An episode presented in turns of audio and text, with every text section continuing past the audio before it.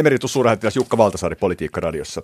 Tosiaan aikamoinen hässäkkä päällä maailmalla. Ulko- ja turvallisuuspolitiikka ovat tehneet vahvan paluun maailmanpolitiikan näyttämölle.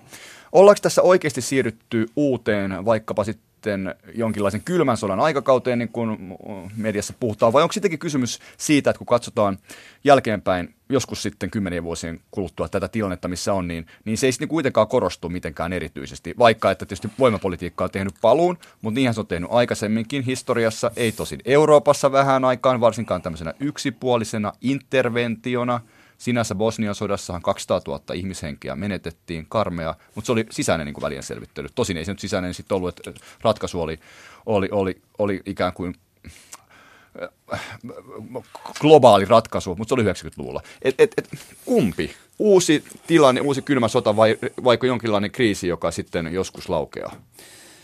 Tässähän on, on tuota, kun tuossa kylmässä sodassa nyt on puhuttu, että siihen palataan. Mun mielestä siihen ei palata, vaan siis kylmä sotahan oli siis A, ideologinen, täysin ideologinen, B, se oli joka puolella maailmaa.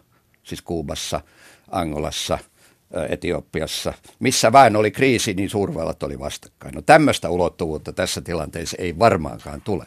Mutta toinen puoli kylmästä sodasta on se, että se oli myös Euroopan historian pisin rauha.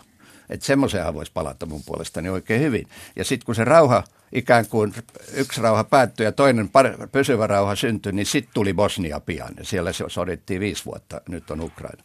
Että tämä on hyvin tällainen niin kuin tämä maailman tilanne on mun mielestä sellainen, että nyt jos ryhtyisi etsimään tällaisia yhteisiä sääntöjä, jonka, jota voisi noudattaa siis nämä kriisiosapuolet, Lähi-Itä, Kiina, Intia, Pakistan, ydin, ydinvallat ja muut, niin ei löydy. Ja tämä on nyt semmoinen että kun vanhan kylmän sodan kyyninen ajattelu oli, että siinähän vallitsi yksi tämmöinen tietty tasapaino, kun ne oli kaksi suurvaltaa, jotka pitivät sitä yllä vakautta.